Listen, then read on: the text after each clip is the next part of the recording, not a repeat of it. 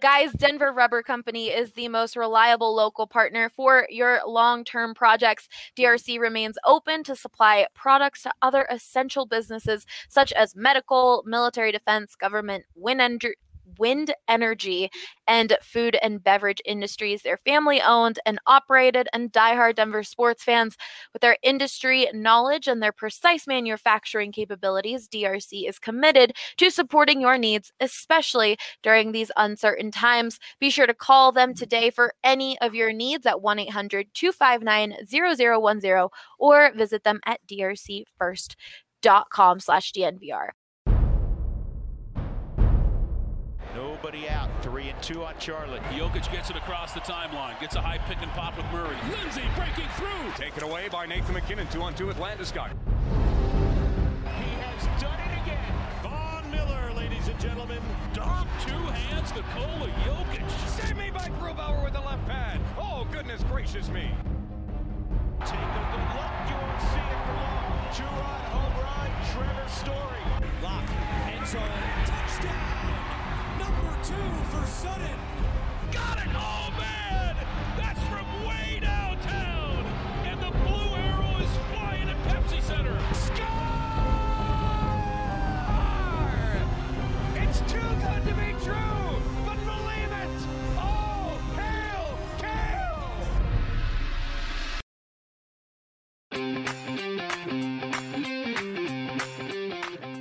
Welcome into the Denver Sports Podcast presented by Breckenridge Brewery, the official beer of DNVR. It's Friday, so of course it's time for a nice cold Breck Brew, and they're offering beer and food delivery. So don't forget to check them out and use the promo code DNVR for $5 off. I ran out of all my Breck brews, unfortunately. Oh. That happens. So I'm, I'm drinking some pineapple juice right now. Gonna have to restock before tonight. I know, especially because we're playing Jackbox, which I keep calling Jack in the Box. Um, nice, understandable. You just make things up sometimes. Jackbox with a bunch of subscribers and stuff like that. So it's going to be fun. But how is everyone doing? Ah, tired? Can I say tired, Allie? Is that allowed? Yes, you can say tired. Gorgeous day. Still recovering from the draft. Still pumping out content. Back to normal life. As I was telling Henry on the draft podcast, it's kind of sunk in that you know uh, the the NFL offseason was really what was holding me together, and now it's like, uh, what's next? So it's been it's been a weird, tiring week, but looking forward to this weekend more more than I have in a while, I must say. Well, don't worry, Andre. We're still talking draft. That's what this podcast is going to be about. Nice. talking about the Broncos draft picks, how we think they did, and then also talking about some of our local college guys who were drafted or signed with teams. But first, I'm going to have you each go around and give me your grade on the Broncos draft, starting with you, Zac. A minus. The Broncos, John Elway crushed his draft for a third straight year. He had 10 picks in the draft and came away with 10 players. Didn't move around, but still got the guys that I wanted him to get. And the biggest thing from this is the Broncos got three instant starters, two upgrades at wide receiver, and of course, get Drew gave Drew Lock a starting national champion center. All right, Andre. Well put. Yeah, for me, it's an A. I'm even less picky. I thought they got one of the steals of the first round in Jerry Jeudy, one of the best value picks, kind of a dream scenario for the Broncos to land him. Yeah. Andre, how crazy was it that the board fell perfectly? Like our mock Yeah. drafts, the board didn't even fall that great. No, no. I mean, I thought, uh, yeah, we we were getting tweets for months of people uh, doing draft simulators and having drafts similar to what the Broncos ended up with, and telling them, "Well, yeah, if it happened, that'd be great." But and then it, this might have beat some of the simulators we we had tweeted to us. So yeah, pretty crazy to have Jeudy land to you in a loaded wide receiver class. We thought teams would be desperate. They were lucky that in the first 14, only one wide out went, and they really took advantage. Then, like Zac said, you get two more instant starters in KJ Hamler and Lloyd Cushenberry. Great value picks with both those guys who graded out as second rounders. And I really liked what they were able to do with cornerback Michael Ojemudia uh, from Iowa as kind of another depth piece outside, a physical guy who brings more size um, to the cornerback room for the Broncos. He'll be great in that Will Parks role, I think, on top of adding that depth. And then Albert O, Drew Lock's favorite target in college, I thought was a huge get. Um, so, you know, five of those 10 guys are really, really good value picks, including guard Netane Muti, who I think has incredible upside. So, yeah, I thought it was really one of the best classes of this 2020 NFL draft. And this is a trend we've seen over the last couple years for the Broncos. Hank, Yeah, I, I think Andre really nailed it there. I mean, they- they- basically every pick, as Andre ran through, like it was a good pick. It's tough to find many flaws anywhere. I think, I think I gave him an A minus in our post draft show, and so I'd feel like a bit of a fraud upgrading that to an A, even though I am starting Ryan to get would- more A vibes Ryan now. would uh, call you a fraud if you upgraded. Ah, okay, well, I'll leave it with the A minus. But hey, if you're including the undrafted free agents, LeVante Bellamy, he's gonna make this roster for sure. Uh, if you get to include them, then then I'll upgrade to an A. All right, Justin. I'm gonna give him a B. I went into this tackle really wanting, or I went into this draft really wanting to get a Mm. tackle. Um, how it played out, I don't really think you can be upset. There were four really good tackles. All of them were off the board when you pick at 15. Jerry Jeudy's there, the best wide receiver in an, an incredibly deep class. I mean, it, it was a really awesome draft. As they pointed out, you got multiple guys that should be starters, but the only reason I wouldn't give it an A is I'm still just concerned about that depth, that tackle. I know they seem to be excited about it. I know Drew Lock getting rid of the ball faster, all of that stuff could be a factor, but we'll see. I'm not sold just yet on Garett Bolles. And that's not just you. A lot of Broncos country is still extremely concerned. Even our very own Matt McChesney was upset that they didn't go after a tackle, and he came on uh, DNVR Draft Day Live to talk about that. What do you guys feel about that, Zac and Andre? Well, I that's why I gave him an A minus was uh and, and not a not an A because the players they got are an A grade, but the position they didn't address is mind baffling. Now, I totally understand, and it was a great move going with Jerry Jeudy in the first round. The way the draft board fell to them, don't reach for a, an Ezra Cleveland or a Josh Jones there when you could have got J- Jerry Jeudy. But then those guys, those tackles slipped in the second round, and then there was still some guys there in the third round that you could have got and the Broncos said no. Now, I know the Broncos weren't going to be able to come out of this draft filling every single need. But in my mind, they had to get wide receivers and they had to get at least one tackle for Mike Munchak.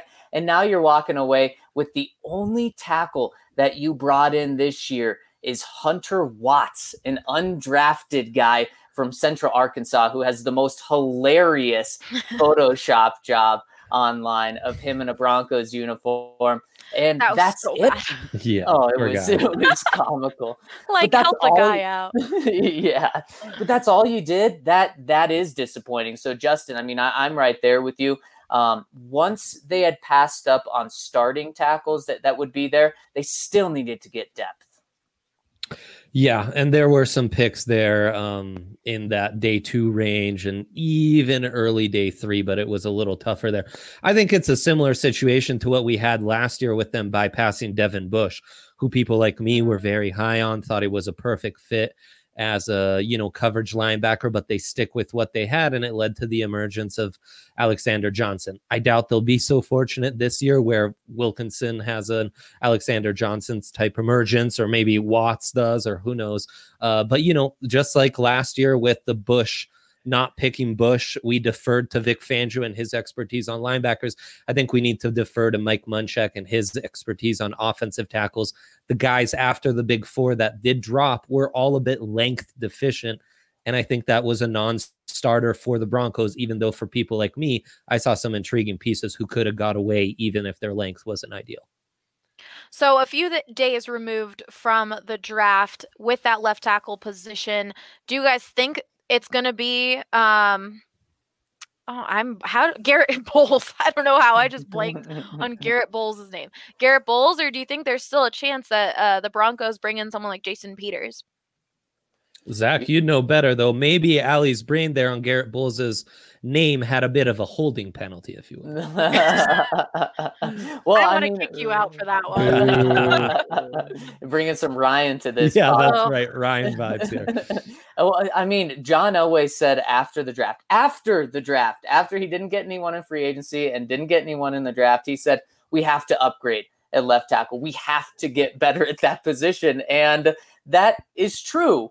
But the timing was just funny because you just passed up on all of the opportunities to upgrade that position. So the way they're talking about it right now is the way they're going to upgrade is by having an open comp- open competition between Garett Bolles and Elijah Wilkinson. And guys, if you thought Garett Bolles wasn't getting it done, Elijah Wilkinson played right tackle for a lot of last season and was worse than Garett Bolles by a pretty significant margin. And then you're going to have him play left tackle.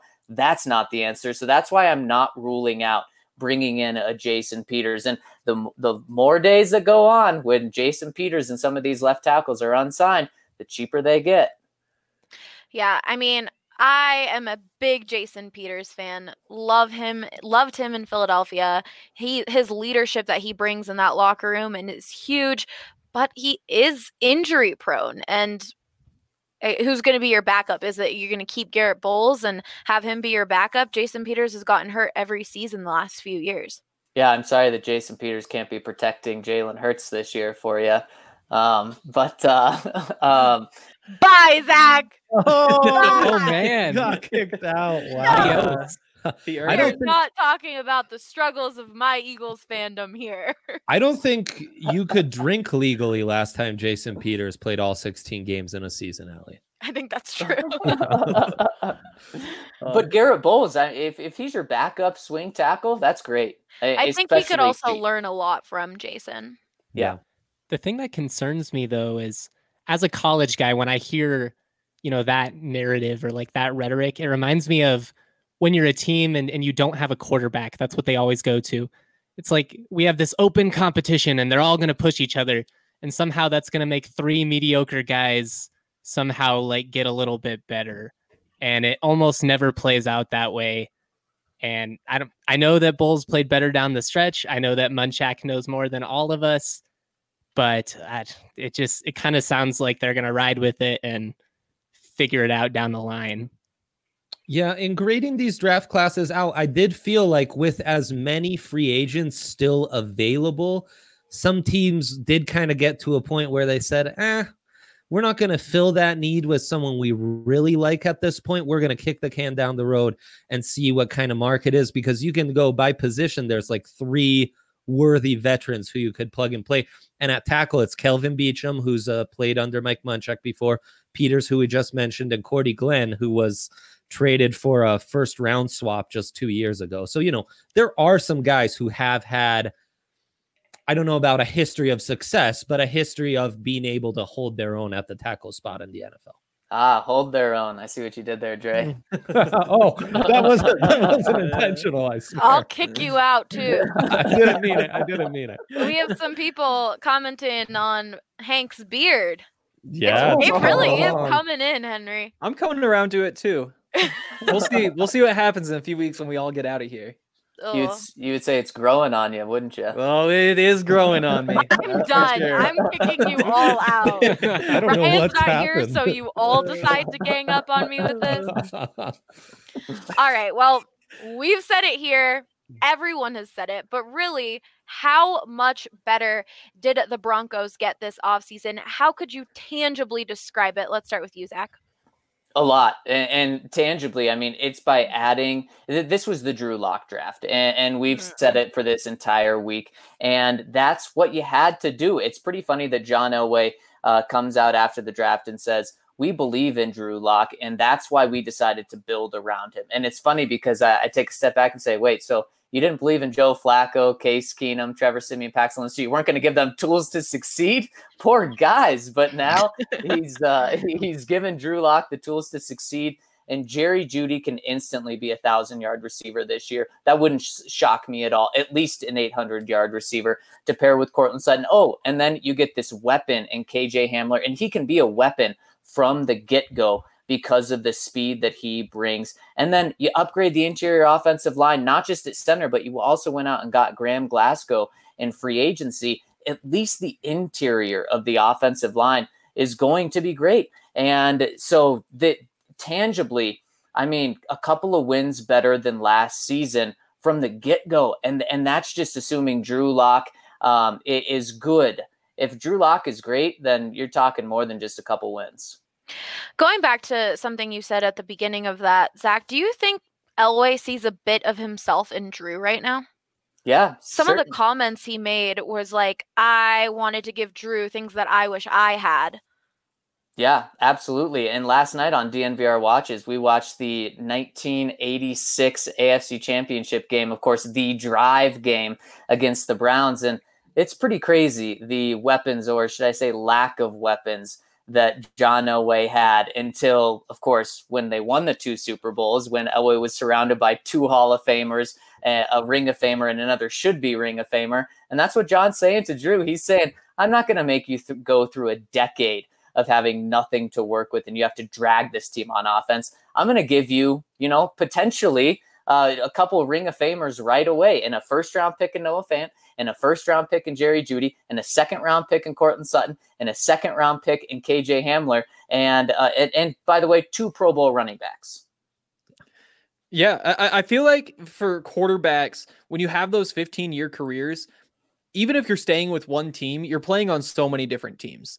I mean, you look at the weapons John Elway had early with the defensive line or the defense, uh, and then with the offensive line, it all just kind of shifts until you find the formula that works with a quarterback. It's just kind of cool to know for sure now what this first Drew Lock Broncos team looks like with all of these weapons, with this defense, with some holdovers from the last couple years when they've been a very good defense. And you know what? You, you give it a run for three, four years, and if it works, there you go. You succeeded in the first third of Drew Lock's career, and then you get to try something else for the next third. Um, and if it doesn't, you still get a couple more chances down the road. But it, we have seen before our eyes this first iteration of the Drew Lock Broncos be built, and it's just pretty exciting right now just hard to wait for the season. Yeah. I, you know, maybe I'll, I'll, uh, I'll put a little caution in here because I think the offseason was really well. The the only move you could really gripe about would be the Melvin Gordon contract, but given the longevity of it, uh, I wouldn't dwell on that too much and the fact that it freed them up to address other needs in the draft and you know in a lot of ways opened them up to have the kind of A level draft class they were able to come away with. Still though i think so much of uh, you know the additions this offseason were great. So much of their success next season though i do think will be determined by the key injuries they had last season and how those guys will bounce back especially the big free agent signings from that 2019 offseason in Ja'Wuan James, who's going to be crucial for that offensive line, and Bryce Callahan, who might be just as important for that secondary and then you add the the uncertainty around Bradley Chubb and how how much he'll be back to 100%. I think those three guys are the only thing that have me a little um, hesitant to say, hey, they can start competing with the Chiefs because on paper, once these young guys come around, I mean, the theme of the offseason is how much better the offense improved, and that's really exciting. But I do think those three recoveries from injuries uh, are, are kind of the one thing that that have me questioning how things will go next year. Well, and Dre, to hop in really quick to add to your point, when John Elway has talked about Bryce Callahan and Ja'Wuan James's injuries just in the past two weeks, he's been kind of cautiously optimistic. Yeah. And the cautious is the important word because in the past, it'd be very easy for him to say, yep, those guys are going to be good. Instead, yep. he's saying, yeah, I hope that they're back. And I, I think mm-hmm. that's a mm-hmm. very realistic standpoint. And I'm happy he's taking that approach. But the fact that he's being cautious about it makes me even more concerned. Justin, what do you think? It was definitely a really good off season, but to me, it, it all comes down to that left tackle. I don't want to like beat the, you know, keep going back to this over and sure. over and over again. But it's great that you have these weapons. You go get Hamler in the second round, and he's your Tyreek Hill type wide receiver, that deep threat that can beat you over the top. But even looking past the Chiefs, like you got to worry about Joey Bosa and the Chargers and protecting mm-hmm. your quarterback. And so, you know, can they come in right away and get this offense rolling with guys like Melvin Gordon? Can they have Noah Fant make an impact right away, like he was able to with Drew Lock down the stretch? I'm I'm optimistic. I think there's definitely reason to be excited about this offense, especially with all the weapons that they have. But they're you know it wasn't a perfect offseason. That's I just I just want to point that out. Yeah, it is still a problem at tackle for sure, but I think that they were they had enough assets to fill a lot of the holes that they had, but not all of them. And they kind of just had to pick one. And if the option is KJ Hamler or one of the second round uh, tackles that was still available, I would definitely be taking KJ Hamler. I think that that's the right move because you know that third receiver is a starter just as much as a left tackle's a starter, and I think that he's more valuable than any of those left tackles because they probably aren't going to play until next year. And as much as you'd like to solve that problem for next year, so you don't go into the offseason knowing you're losing Garett Bolles and you don't have a replacement, now at least you only have one problem to deal with next offseason. And, And that's fair, especially with it being a Pat Shurmur offense and Yeah. them wanting to spread out everything and and really, you know, stretch defenses a little bit. So Yeah. And up tempo and Yeah, stuff, right? yeah. That's what I was doing there. I wasn't saying speed up your point. I was up tempo. today, man. yeah, yeah, exactly. So we have someone in the comments saying, "Why do you think the national media is still putting us towards the bottom half of the league? I've seen where the Raiders and Chargers are ranked higher than the Broncos." Correct me if I wrong, I'm wrong, guys, but I think a lot of this has to do with the fact that a lot of the national media didn't watch Drew Lock play in those final games. The Broncos were done. The Drew the me- national media was focused on other things. It kind of reminds me of the same reason why the national media, anytime there was a quarterback available, was like, oh, well, maybe the Broncos. Same with Jameis Winston, guys like that. And I think it's just because they haven't really paid attention to what's going on in Denver. And so they're just putting them in that category. Yeah, it's Yep. totally based on Drew Lock's perception. Totally. And we see this all the time. You have a guy you weren't as high on in the draft. You're reluctant to believe he's the real deal if he starts to succeed um, in the NFL. You'll basically you- you're delaying eating crow on Drew Lock, and I think that's what a lot of these national guys are doing. Keep talking. My computer just dropped from 40 to 2, so I will be right back. But let's keep talking about that question. well, yeah, and, and Allie, you, you nailed it. That's exactly why uh, the Broncos aren't getting some credit is because people don't believe in Drew Lock. They see a second round quarterback, like Andre said. A lot of national people uh, are starting to have to kind of tread backward on what they thought about Drew Lock and, and why he fell to the second round. Because at least last year he he proved he proved to be really good. And yeah, he went out in the Texans game, but then those national people come back and say, well, look at him, what he did in the Chiefs Right. game. And that was probably the game that most people watched of Drew Lock in terms of a national mm-hmm. perspective. And it was his worst game. It was also in the middle of a a terrible snowstorm. So I don't think anyone really expected him to go out and succeed. But when people buy into Drew Lock, they're going to go from maybe zero where they feel about the Broncos now to 90 because they're going to say, oh my gosh, Drew Lock's good. And he has KJ Hamler, Courtland Sutton, uh, Jerry Jeudy, Noah Fant, uh, Philip Lindsay, Melvin Gordon, all of these pieces. And then, oh, by the way, the Broncos are spending the most money on the defensive side of the ball of any team in the league, and they have this defensive guru in Vic Fangio. So I, I think, and you've kind of seen it over the past week. I've seen a lot of national media members start feeling this way about the Broncos, and it does go from like zero to a hundred like that for people. Yeah, there's there's a lot of uh there's a big gap between the the high end of the evaluations of the Broncos from the national media and the low end. So you see a bunch that have them in like that 25 26 range, but also Frank Schwab from Yahoo Sports has the Broncos at number 10, which could even be a little bit optimistic. Um, at least at this point, until we see it all come together on the field. And, and I think that's just where the Broncos are when you're in this transition stage, kind of going from an outside the playoffs team to being a likely playoff team. Some people are going to jump on the train sooner than others, and some people, like maybe Frank Schwab, might be a little bit ahead of the pace here. Well, welcome back, Allie, and and Hank. Just just to uh to to go off that, Frank Schwab, I believe, lives in Denver, so he is a guy that has seen Drew Lock and has seen what he does and what he brings. So that that's maybe one of the big reasons why he has him. He's so optimistic about, about him. Well, there you go. Are you guys worried at all about defenses having an entire offseason to adjust? I mean, obviously, everybody in Denver is really excited about Drew Lock, but I guess if I was playing devil's advocate here, even if you were intrigued by this offense, even if you were intrigued by the potential that Drew Lock brings, the the counter is always can he do it again in year two? Now that defenses know what he's about, because you know, as we all know, he came in, he stepped in, and it wasn't like defenses had been preparing for him all season. Yeah, it'll be interesting because watching the tape, I'm not sure there's a ton you can key in, a ton of like his success stemming from stuff they were doing schematically.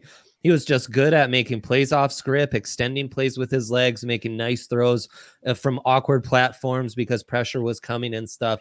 So I think maybe one of the ways you adjust is teams didn't really ex- uh, respect that deep passing game and had to a little more with Lock. So maybe you see a few more safeties deep, and that allows the Broncos to run the ball more. Now that's going to test that young interior offensive line to really get their stuff together soon and be able to run. I think another part of it is maybe the defense isn't getting as much respect because on paper they look great, but with all the injuries last year, no one was talking about the Broncos as an elite defense, even though we know they could pretty quickly be a top five unit with all the pieces coming together and being consistent. Justin, I think it's a fantastic question.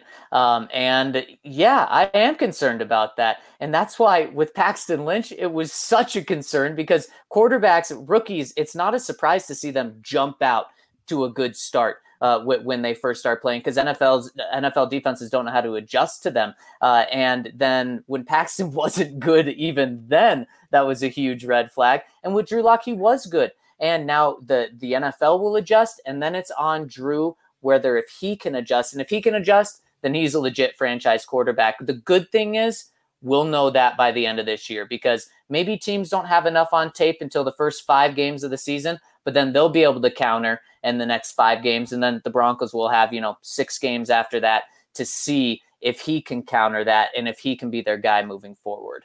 Miguel here brings up a good point. Also, you do have a new offensive coordinator, so the game plan is going to change. point. Plus, you've just added a lot of speed and a lot more Right. receivers to your offense. So I think that will Mhm. also play a part in it. I think at this point we've basically completely shot down my my retort. So we're good. We can be excited. Broncos are winning the Super Bowl. Drew Lock for AFC MVP. I don't know. Let's do it. As as Ryan said on the DNVR Draft Day Player of the Live, MVP. Sorry. plan the parade. Which let me tell you, my dad was pretty. As a Philadelphia native and Eagles fan, he was pretty upset with Ryan for saying plan the parade. Like, Oh. okay, calm down, Broncos fans. And I was like, Dad, you sound like such an Eagles fan right now. Stop. but you guys might have noticed that I didn't talk about Manscaped to start this podcast, but don't worry, we're still talking about them right now. If you've purchased or used this product, you already know Manscaped is the best in men's below the belt grooming, and they have the hmm. right tools for the job. If you don't, what are you waiting for? Honestly, besides just below the belt grooming, you can do a lot with that lawnmower, right, Henry? You gave yourself a quarantine haircut with the lawnmower. and it worked perfectly. Like Right. I, the the way it works is like you just have to look in the mirror and see like, huh, this part sticks out just a little bit too much, and just clean it up. I bet from the side it doesn't look nearly as good, but from the front it looks like it's supposed to. It's a perfect Are you sure? Why do we have the the hat going then? Uh, because I didn't take a shower today or yesterday. Oh. well, Oh. I'm, I'm so sad. I I'm so sad. I know so much about these products, but I I hope that you used the the reviver, Ball de- the the reviver, ball yeah. deodorant. Yeah. That's oh right. God. a Anyway, little bounce back for those balls. I'm glad though we're doing the segment because I was afraid we shaved it away. oh, that You're was done. predictable. Bye, you're Jay. done. Don't forget to use the code DNVR20 for 20% off and free shipping at manscaped.com. All right, Andre. That's I your earned it. I that's your it. second strike, I think. No, that Uh, was one. I've had one Ah! strike. Andre, No, high, okay. high five, high five for uh, I for getting kicked uh, out. Other No, way. other- yeah, this is hard, isn't it? Nice. Allie's like the NBA ref that is loose with the tees. You, you, you argue one little call and she's hitting you with it. I don't want to hear it. That's right. It's true. It's See, true. even Ryan says I'm so proud. So even he's saying that you guys, I'm, I'm not proud. All right. true. But I guess we can keep having fun because I've got a little game for us with All right. finishing up talking some Broncos. You guys know the game like Marry Kill. There's another word for the first one. Yeah, yeah, of Yes. course.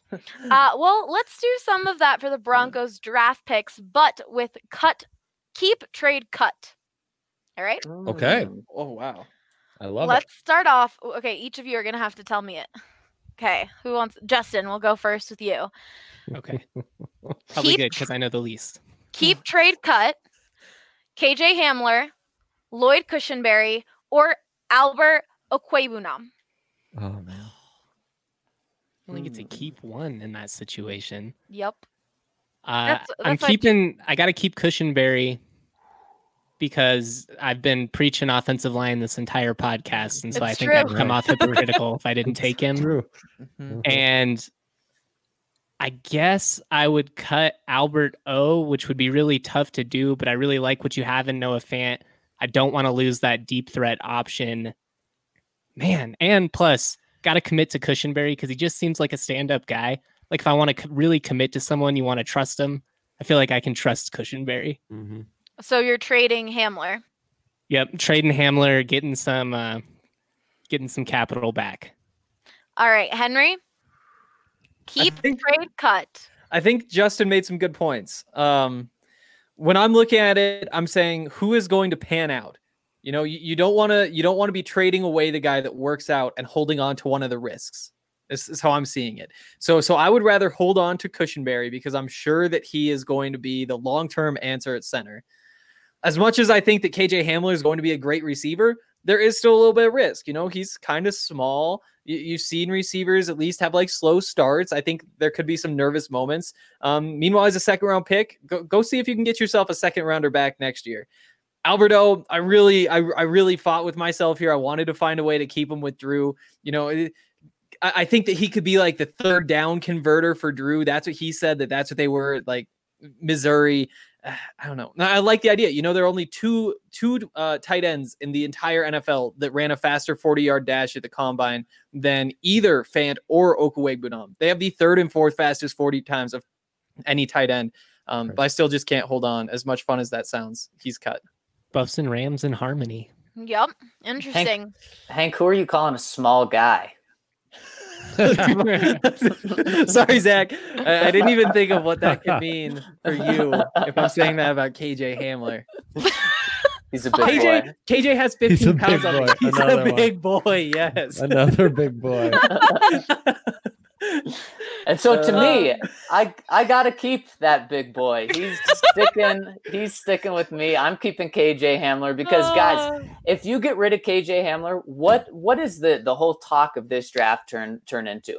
Instead Yeah. of speed and weapons for Drew and everything, it turns into okay, you got a fantastic receiver in Jerry Jeudy. Then it turns into like an all around draft. But that's not what this was. Th- this was building a track team on the offensive side of the ball. So I'm keeping KJ Hamler, but I do agree with both of you. Uh, Lloyd Cushenberry, I feel more comfortable being a long term starter for a long time. And, and so it is a little tough uh, to, to not pick him. But you got Mike Munchak. You got the best offensive line coach for the position that what it's the second most least valuable offensive line position on, on the team. Uh, you plug Austin Schlottman in there, whatever, and, and let let Mike No. Munchak work his magic.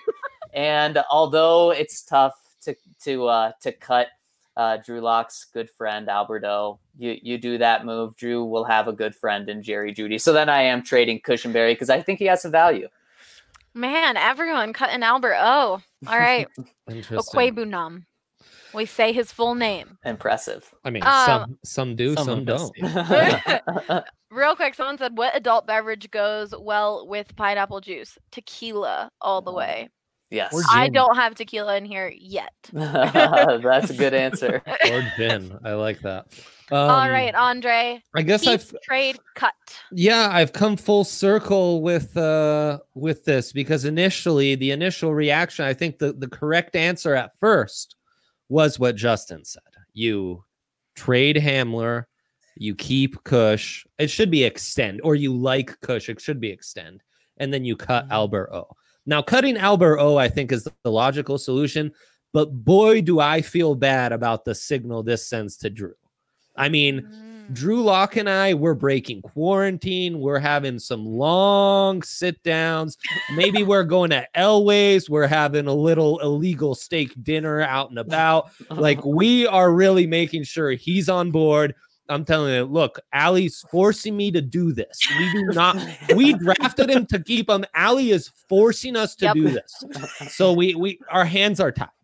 Um, You're really painting the real picture. I really feel like I'm in the room being blamed. you know me i'm i'm reading stories to two year olds all day so uh, i've got this down. Um and then i think you know Ham- so hamler does have the better trade value i think which makes him more intriguing to trade because obviously speed at wide receivers at a premium. I also think he's the much harder piece to replace which is why I was drafted higher and why he's he would give you a better return so i think i'm extending hamler I'm That's not- trading Cushenberry and I'm cutting Albert O after some long sit downs with Drew Lock. Because you know, we have Patrick Morris who could play at center, Munchak likes. We have Elijah Wilkinson, who I think is fine at guard, and you can push either Risner or Glasgow at center. So we've we've got a few more options. Even Netane Muti, my guy, could play at guard and move those guys at center. I feel a lot better about the options we have to replace Cushenberry as the starting center than I do finding an emergency slot receiver at this point in the offseason. Everyone in the comments is really, really putting down my tequila love, and I'm not very happy about it.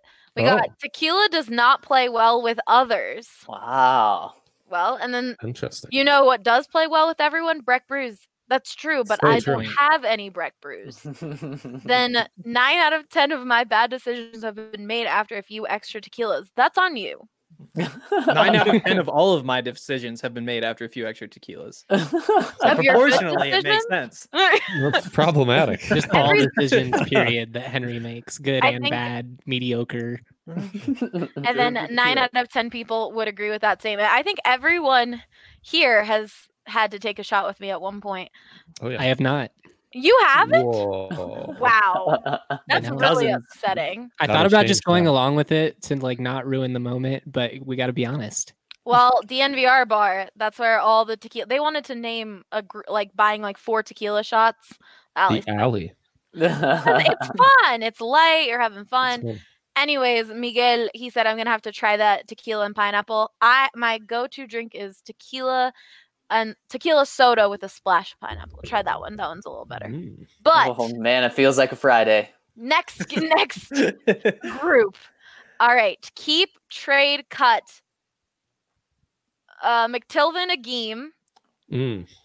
Albert Okwuegbunam, Oh, and N- nah, Muti.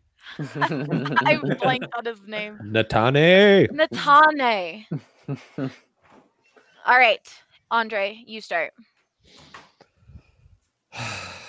Muti, Albert O. Who was my third? I forgot the first name. Agim. Oh yeah. Shoot. Oh harder. man. This one is brutal. I think I'm cutting Agim. Um, I like him. I see the upside. There's other guys on the roster who bring similar upside. I wonder about his fit on the first two downs against the run. So I'm cutting him. Then, man, I really think Albert O is going to get you the better trade return, and they already have a lot of tight ends, and they're going to cut them.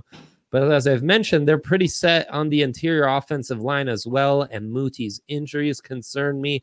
I'm really intrigued by what they want to do with Albert O.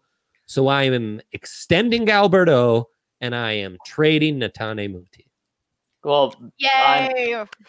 Albert O didn't get cut this time. Alberto lives. Yes. Well, and Albert O is gonna live in my world too, because Dre, I'm going the exact same formula as you. I'm despite not being drafted higher than Agim, I'm still keeping him because of just what he brings with Drew Lock, that connection, that speed to have two dangerous tight ends. I mean, how often do you find that? You, you never find it outside of what New England had. And one of those guys was very dangerous off the field. Uh, so I'm keeping Alberto and I'm cutting Agim, despite being the highest Mm. drafted guy of this Yeah. group, uh, because I'm going to convince everyone that Muti is healthy and that he is the best guard in this draft class, just like he said, or at least, you know, a second, third round value and try to get that value back.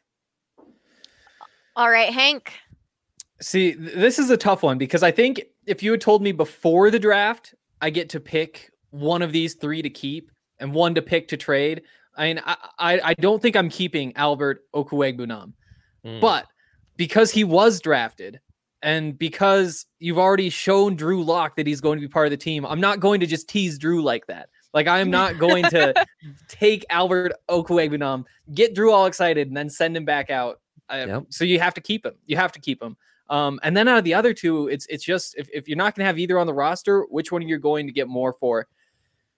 I think it's Agim, Mm. and I think Yeah. that I, I think that you have to. I, I think that you have to trade him. All right, Cut Muti. Justin. Yeah. I'm keeping Muti because we're sticking with the Mm. offensive line theme. Oh yeah, it's your And I want to I want to zag when everybody zigs. And uh, I'm gonna break Drew's heart. It's gonna be tough, but we're gonna trade Albert O because I think, like Andre said, he's a fast tight end. They're they're valued in this league. I think you could probably get something for him. Yeah. Maybe you could get a little more for Agim, but I don't know.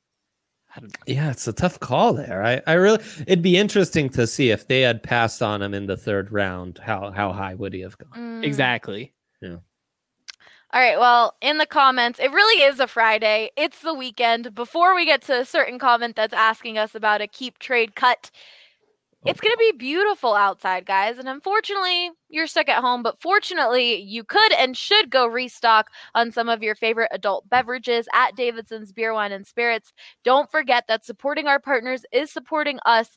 So download Davidson's app today for incredible deals and sign up for their loyalty program. Plus, their sales floor is back up and running in Centennial and Highlands Ranch. So definitely go check that out. The keep trade kill. I keep wanting to say the real game. The keep trade cut uh is keep or where is it? Cut keep trade cut vodka tequila whiskey. Well, I'll go first. We're we're I'd married all. tequila. Uh, we're trading vodka and we're cutting whiskey. What? I think That's you'd get better value for whiskey though. Yeah. Oh, I, I guess that's true. so I that's think true. I No one agree. I really- just reversed No one, the last no two. one really likes vodka, so No. we'll we'll switch it to Yeah. trading whiskey and just cutting vodka altogether. Nice. You gotta Justin? you gotta keep tequila. Yeah. Yep. Yep. No way. Uh, I'm trading tequila because I know I can get value for it if I trade it to some sorority girls. I'm locking down whiskey because whiskey will cure Sorority life girls are all about that vodka. You know that. Mm, that's a good point. All right, I'll cut tequila just to zag, I guess. we'll. Just a zag. no other Uh. reason. Just to zag. Just as a Tequila's the way to go. I can't wait. You, I can't wait for everyone to go down to the DNVR bar. There is an incredible um, whiskey mule on the menu. If you want it with tequila, they'll make it for you. Um, then there's a great margarita, and then of course we've got all the top alcohol and Breck brews you'd want. So I can't wait till we can get back to the DNVR bar. Yeah. Bring your sleep sack, Justin. You're not going home that night. Especially if you've never drank tequila with me. Are you kidding me? yeah, exactly. Oh, AJ always gets so mad. I think AJ and Andre and uh, Eric always ask for another type of shot instead of taking the tequila shot with me, which is pretty disappointing. oh yeah, no Oh, fun. man. If somebody else is buying it, you just have to take it. That's the rule. Like it doesn't matter what it is. If you like it, if you hate it, if you're allergic to it, you just got to take it. No, I'm nice, and I'll, I'll I'll let them take their Jaeger shot instead, because that's punishment in itself, taking a Jaeger shot over a tequila shot. But Ew. anyways, all right. Disappointing the women in my life, a real theme of this quarantine for me. That's glad you stepped up to the plate and ag- added yourself to that list. Uh, that's true. Kate will always take a tequila shot with me. That's true. Yep, she does not disappoint, unlike some of us. All right, off season. Let's play this game with off season acquisitions. Keep, trade, cut. Melvin Gordon, AJ Bouye, or Jurrell Casey. Justin, or we'll start with Andre first. Okay. Two of these guys just got traded, so we kind of know their value. True. And then there's a running back who was around for like 10 days in free agency before the Broncos arguably overpaid him just a smidge. um, so that's to be considered. I think I'm keeping. Oh man, so many factors in play. I think I'm keeping Bouye. Um, I think he's just the more valuable asset and plays the more valuable position. I will then. I'm gonna try. I'm gonna shoot. Yeah, I'm trading Casey. I have to trade Casey. I think that's gonna get me a better return. So too. I can cut Gordon, and I feel better about being able to find some running back along the way to replace him. That's a tough one, though. That is a tough one. You got someone in the comments agreeing with you completely. Mm, nice. Yeah, nice. that that's that's probably the wise way to go, Dre. But I'm gonna roll the dice on this one because Love when Zac rolls keeping the dice. keeping Jurrell Casey gives your defense an opportunity to be absolutely Mm, lethal, but more lethal than we've really ever seen, including the 2015 Super Bowl defense. Because could you imagine getting that? Sh- the if Shelby Harris can be that or that. Uh, um, oh my gosh, Malik Jackson type of role. Mm, And then yeah. Jurrell Casey is even better than Derek Wolfe was. And then you have Von Miller and Bradley Chubb at their peak. It, your cornerbacks aren't going to matter as much. So you trade AJ Bouye because you know you can get a fourth round pick for him. Uh, and then, like you said, Dre, uh, Melvin Gordon was available for a long time. So I just don't think his value is that much. And Right. you have a Pro Bowl running back in Phillip Lindsay there. So his value, unfortunately, just is not there for the Broncos. So I'm rolling the dice. I think the smart way to go and the way the Broncos would go is they would keep Bouye, but I'm keeping Jurrell Casey. Oof. All right, Hank. I really want to pound the table for Melvin Gordon. I just need to get that out there that this whole time I've been trying to justify pounding the table for Melvin Gordon. I just can't quite do it. Aw. Ah. the reason why is not the reason that you think. The reason why is because of LeVante Bellamy, the undrafted free agent oh, running back Oh, no. who is going to be good enough as the number two. Because the way I see it, Phil, you don't want him taking every touch. You don't want him on the field every down. You want him splitting time with somebody. The problem hasn't been that uh, he, he hasn't been getting enough touches. It's been that the other touches are going to Royce Freeman, and and and then they lose the ball. They have to punt whatever, and so he doesn't get back on the field. I think LeVante Bellamy is enough though that you don't have to take Melvin Gordon. Here's what I'll do though: I'll keep AJ Bouye, keep that secondary nice, but then I am going to trade Melvin Gordon because I want to pick where this man is going, and I'm going to make sure he's not going somewhere that uh, he is going to play the Broncos next year. That's how I see him. All right. Yep. Wow. Interesting one. Justin, I think I got to agree with Zac on this one. I think I if thought you you were keep going to say Henry again, and I was like, no, if you keep if you keep Casey, I really like what that brings to the potential the defensive line, especially with what you already have on the outside. With Chris Harris Jr. moving on, it would make me a little concerned to move on from Bouye, but I think you could trade him, and I think, like they said, you know, you could get a fourth round pick for him. And unfortunately, you're cutting Melvin Gordon, I guess, and like you know, I wouldn't want to play him next year, like Henry said, but also he's a guy who really, I mean, he's only produced at the highest level one time in the NFL, maybe two times if you talk about before he got hurt. But I don't. Yeah, that's I, I gotta agree with Zac. what Love you it, think of Justin. this game, guys? Loved it. Good. This is I had a fun. blast. Good. I'm glad. I it was fun to come up with some of the scenarios. But before we wrap up, we got to talk about some college and some of our local college players that were drafted. Of course, we have to start off talking about Laviska Shenault, who was drafted in the second round by the Jacksonville Jaguars. I tweeted this. I'm so happy he went early in the second round because I think he deserves that. But oh, Jacksonville, we'll see how we'll see how he does there. What do you guys think? you know, it's so weird to talk about Viska after talking about all these other players because Viska is a player who I actually personally care about. Yeah. And so and so my first thought isn't, well, he's big and fast and will fit into whatever role in the scheme and all that kind of stuff that we talk about when we're talking about football prospects. Instead with Viska, I think oh no, the NFLPA actually sent out a letter to every player in the NFL a year ago that said 25% of the grievances filed against a team in the NFL come against the Jaguars. And they're they're fining players for nonsense.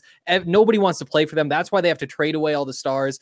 So that's where my mind jumps is that that's just a toxic place and it's been toxic for a while. Um, you know, they, they did lose Tom Coughlin. They fired him after two years. He was like their Elway, but then they've also had a GM under Elway, and so maybe that cleans things up. But that scares me. In terms of the scheme, though, I've always been saying that he he should be going to West Coast offense. You get Jay Gruden in there; he's very experienced running that offense. Uh, I think that that's a good fit. You, you'd prefer he's with Sean Payton or a Kyle Shanahan or somebody like that, but a Jay Gruden, that's a that's a t- top half of the league in terms of scheme that would fit with Viska and in terms of a coach who will properly utilize Viska until he's ready to just be a true receiver next season. Andre, what do you think? Yeah, Oh, I mean, Justin was- Oh, go ahead, Justin. I was just gonna say, you know, as a CSU alum, I'll say thank God that they don't have to play this guy anymore because standing next to him on the sideline, like he is legitimately a freak. And He's this is a so tall. conversation that Henry and I have had on multiple podcasts and private conversations. But you could take Laviska Shenault and you could line him up anywhere, and he's going to succeed. He could be a running back. He could be a receiver. He could be a defensive end. He could be a linebacker. You could put him anywhere because he's just a great football player. I am I am concerned about the infrastructure of the Jaguars, like Henry brought up with the, you know, mm-hmm. 25% of the grievances. Really, if you're looking at the Jags, other than like their run in the 90s, and I know they made an AFC championship game a couple of years ago, kind of fluky with that defense. Like the best thing this franchise has ever done is like get referenced on the good place. And it's just not it's not a good place. It's where careers go to die. Um. I'm rooting for Viska, even as a CSU guy, just because he seems like a really good dude. Obviously, very exciting, and I, and I feel bad that he slipped even to the second round because when healthy, he's absolutely a first round talent. Yeah, I mean that's the main thing. You know, the Jaguars, yeah, I'm I'm a bit skeptical about how they might best utilize him and stuff. Though I think if they use do use him a bit as a running back in that West Coast, he complements their other star receiver DJ Chark quite nicely. Um, you know, he'll have Gardner Minshew like last uh, in 2018 where there are two more exciting players in the Pac-12 than Minshew and Viska. Now they're, you know, one's passing the ball to the other. That's kind of fun. That'll be interesting. Um, but you know, yeah, it, it- really, I'm just happy he went in the top 45. We'll see what happens with the Jaguars. Luckily, those star players who have left, it's not like they're on the streets begging for money. They're at better teams and are being highly compensated. So hopefully, Viska can just stay healthy, maximize his potential, and whether it works out in Jacksonville or not, it doesn't really matter. Well, and Justin said it that Jacksonville is where it feels like careers go to die Yeah. Mo- more than anything, more than any other team in the league. That's where careers are just absolutely ruined. And unfortunately, Viska's going to need some some nurturing, not just from his past injury, because it seems like everything's checking out. But this is a guy. I mean, you guys all know very well that this is a guy that gets injured all the time. And at CU, he played through a lot of those injuries. And I just feel like Jacksonville, a lot of those grievances were, were for medical reasons. And uh, the, the coaches and organization just trying to rush players back and, and treat them the wrong way. And that's not what Viska needs. He, he needs to be handled the right way.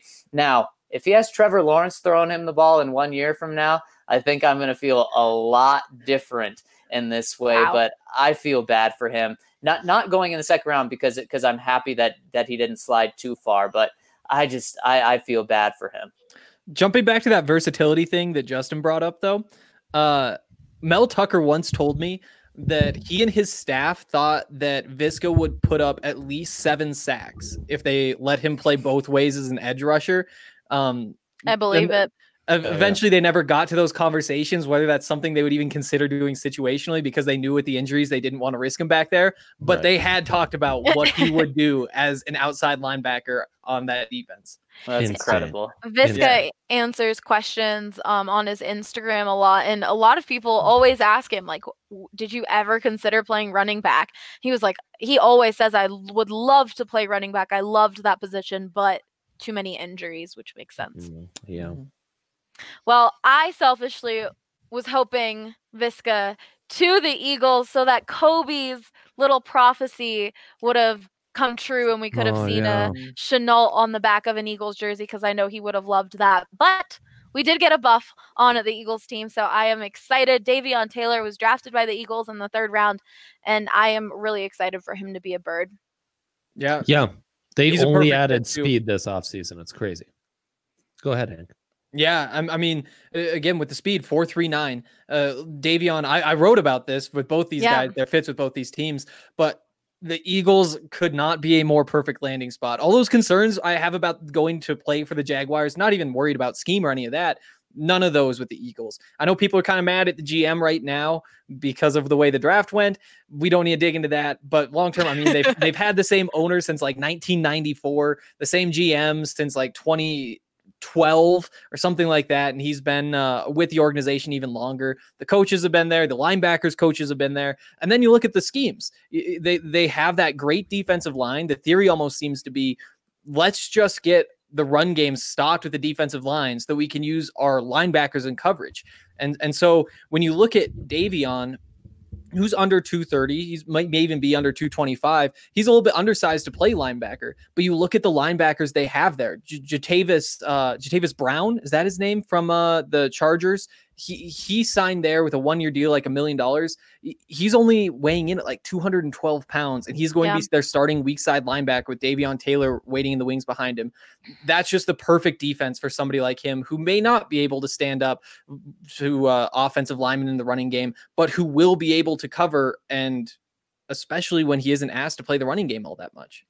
Henry, I'm interested to hear what you think about this. I was listening to some Eagles podcasts about Davion Taylor, and I think Eagles fans were just upset in general about the draft, mm-hmm. but they weren't too excited about Davion being drafted in that third round because they think he has potential, but he's not ready to go mm-hmm. NFL talent. I would agree with that. I would agree with that. And usually, when you look at those first three rounds, that's where you're looking for guys who are first round or, are ready to play uh, day one, at least contribute. With Davion, you know, he he's played football for the first time as a freshman at a junior college. He didn't even play high school football. He is still Yeah. pretty raw, and he has the flashes, but it's it's more of it's it's not strategic as much as it's look there's that guy with the ball. I can get him down because i'm a great athlete. There isn't as much with the senses and the iq and and you see the flashes of it and you can see it's developing but it's still just not all the way there yet and that's why i think that one year deal um, for the linebacker in front of on the depth chart is perfect and maybe he sees time um, in a sub package as a slot defender because that's a role that you can teach somebody fairly quickly, um, especially because it's similar to what he's played in two different defensive schemes with different responsibilities these last two years in Boulder. I know the CSU fans probably want me to come on here and, and talk trash, but Davion is actually a guy who I was hoping would potentially end up in Denver. I think he would have been a huge upgrade in pass coverage from Josey Jewell. I think, you know, like you said, he's still really raw and there are some things he needs to improve upon, but all of the skills are there. And if he pans out, man, I think he's honestly maybe viewed as a steal down the line just because, you know, all that raw talent is there. And th- he's a guy who I expect to have a pretty nice career. Yeah, I thought he was actually destined to land in Denver just because I thought like he, it, man. Yeah, I thought he may fly under the radar just a bit, and the Broncos snag him in the fourth, and maybe that was just too good to be true, as as the draft said, uh, with the Eagles grabbing him in the third. But this guy just seems to be a, a great Vic Fangio linebacker, can f- fit a specific need, can be very versatile. Uh, and when I think of him, I think of Danny Trevathan potentially, and, and what he could have brought to the Broncos defense. I was I I thought the Broncos liked Viska. I didn't know where he was going to go. I knew the Broncos really liked him, and and I just thought it was going to happen. So interesting. He really fits the mold, and the Broncos did this with a lot of players. He's raw on the field, but what you like is character wise, he is such a good kid. Yeah. And every step of the way, he was given a different responsibility when he first arrived at Colorado. Then last year on, in Mel Tucker's defense, another responsibility. Then at the Senior Bowl, he's asked to play more as a conventional middle linebacker. He learns, he improves. He might not pick it up right away. The the potential and uh, you know athleticism jumps off the screen. That's easy to see. But he's one of these high character raw guys who you're gambling on because of that high character. They can take some coaching, bring themselves along, and that'll allow them to achieve their full potential more than more some some dubious off-field guys, let's say. All right. The last guy, last buff drafted was Arlington Hambright from the Chicago Bears. He went to the Chicago Bears. Henry, what'd you think of that? Um, super happy for him. Of course, is where you have to start. But uh, he- he- it was not one. He was not somebody I thought was going to get drafted. I didn't Um, either. You know, I, on the Buffs pod, we did our pre-draft preview. Um, I thought that Tony Brown had a better shot. I thought S- Steven Montez definitely had a better shot. Uh, even a guy like Alex Chingham, I thought maybe built better for the NFL. Um, but then after he was chosen, um, for a second there, I was like, wait, Arlington Hambright's name just popped up on the screen. I know. I had a then- double take. Exactly. And then you start thinking about it and you're like, you know what? We were talking about him this way halfway through the season. Things kind of got a little bit sloppier toward the end of the season, but up until that until that point, you would have put him right up there with uh Tony Brown, with a Steven Montez in terms of draft odds. Um again, things got ugly, but things got ugly during that tough stretch of games. They're playing Utah, for example. Um he will probably move inside. Uh, he, he he has that body. He's six foot five, three hundred pounds. The arms are a little bit short, which is why he'll move inside. But again, he's a good developmental prospect, and he has an, an NFL offensive line body, and that means that there are going to be some teams who want to take a chance on him. Um, so you could see that panning out for him for sure. All right. Well, you heard a lot of Henry on these. You can definitely go listen to his podcast because the Buffs also had some undrafted free agents be signed, like Steven Montez, Tony Brown, and Derek Abrams. So definitely go check that out. And we are going to wrap up the Denver Sports Podcast presented by Breckenridge Brewery. It's a Friday. Go get a Breck Brew. Go have a great night. And be sure to watch us and play along at Jackbox tonight. It's going to be a good one. Uh, we had someone who said, Miguel said, Hey, Andre, I have my shirt on its way. Can't wait. Nice. Yeah, back in stock. Get yours. you can go, oh, Broncos items, Broncos gear are 25% off if you're a member. So definitely go check that out. I've got my little TDSP style shirt on at D- dnvrlocker.com. And we will see you guys next week.